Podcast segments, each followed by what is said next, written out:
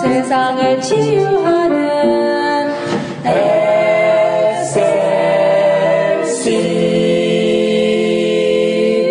할렐루야.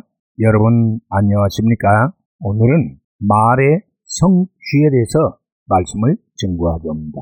제가 1990년 11월 27일에 오스트리아를 방문했다가 우연히 그 수도 비엔나에서 1시간 30분 거리에 있는 마우타우젠이라는 수용소를 방문하게 됐습니다. 이 수용소는 2차 대전 당시 독일 군들이 유대인들을 집단 수용하며 학살했던 수많은 수용소 가운데 하나였습니다.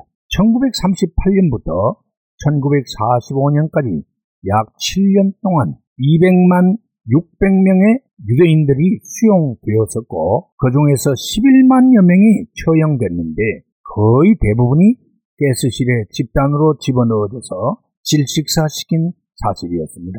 그날따라 부슬부슬 내리는 비 속에서 돌아본 수용소, 광장, 합숙소, 강제노동 현장, 특히 가스 처형실들은 실로 소름 끼치도록 귀기가 서린 죽음의 현장이었습니다. 어떤 이들은 가스 처형실에서 죽은 사람을 태운 그 화덕을 보면서 구토를 일으켜 비틀거리면서 옆으로 튀어나가는 그런 광경도 보았습니다.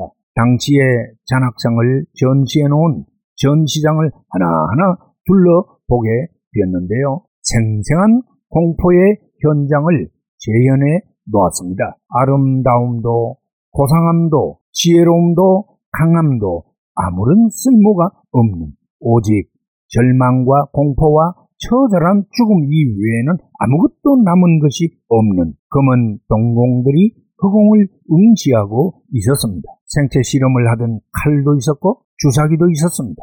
뽑아모은 이빨과 안경테들도 있었습니다. 지나가다가 한 진열장에 보니 노동복 누더기 위덧 한 벌이 걸어져 있었고 붉은 바탕에 84,312호라는 명찰이 붙어 있었습니다. 고유한 이름 대신 번호로 처리되어진 이 사람이 도대체 누구인지 알 길은 없었지만 그 누더기 옆에 놓여진 다 다른 그의 신발을 볼 때에 그의 붉은 공포와 검은 절망이 시간과 공간을 초월하여 그대로 저에게 전달이 되어 왔습니다.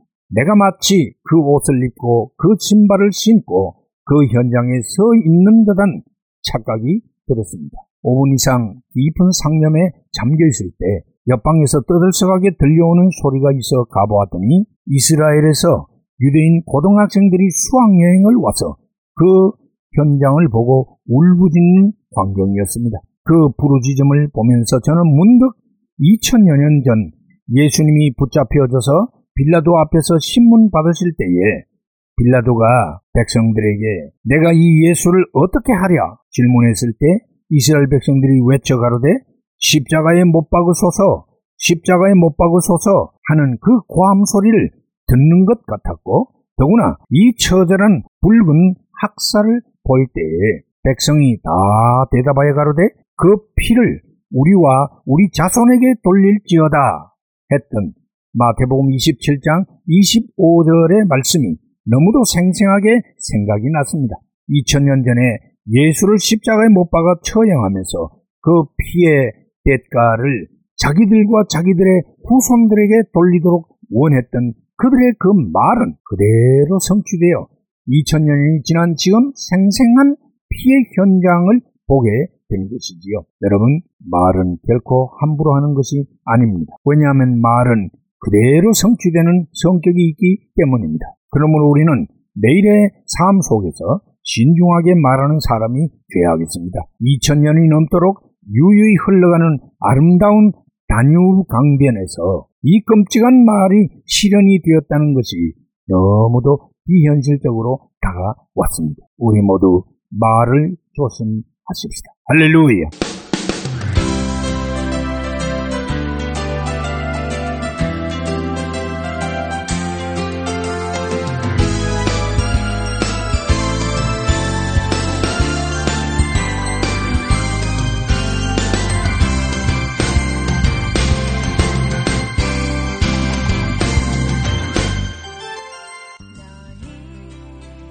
말씀으로 세상을 치유하는 SLC 방송가족 여러분 안녕하십니까? 저희 방송에서는 보다 나은 여러분들의 신앙과 삶을 위하여 상담을 진행하고 있습니다. 신앙 상담이 필요하시거나 혹 기타 필요한 의견이 계시면 이메일 주소 slcb 9191 at gmail.com이나 카톡 아이디 slcb 9191으로 보내주시면 되겠습니다. 다시 말씀드리면 이메일 주소 slcb 9191 at gmail.com 카톡 아이디는 slcb9191으로 보내주시면 되겠습니다. SLC를 늘 사랑해 주시는 가족 여러분들께 진심으로 감사를 드리며 하나님의 말씀 전파 사역을 위해 최선을 다하겠습니다. 대단히 감사합니다.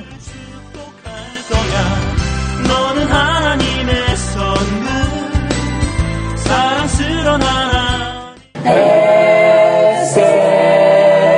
você.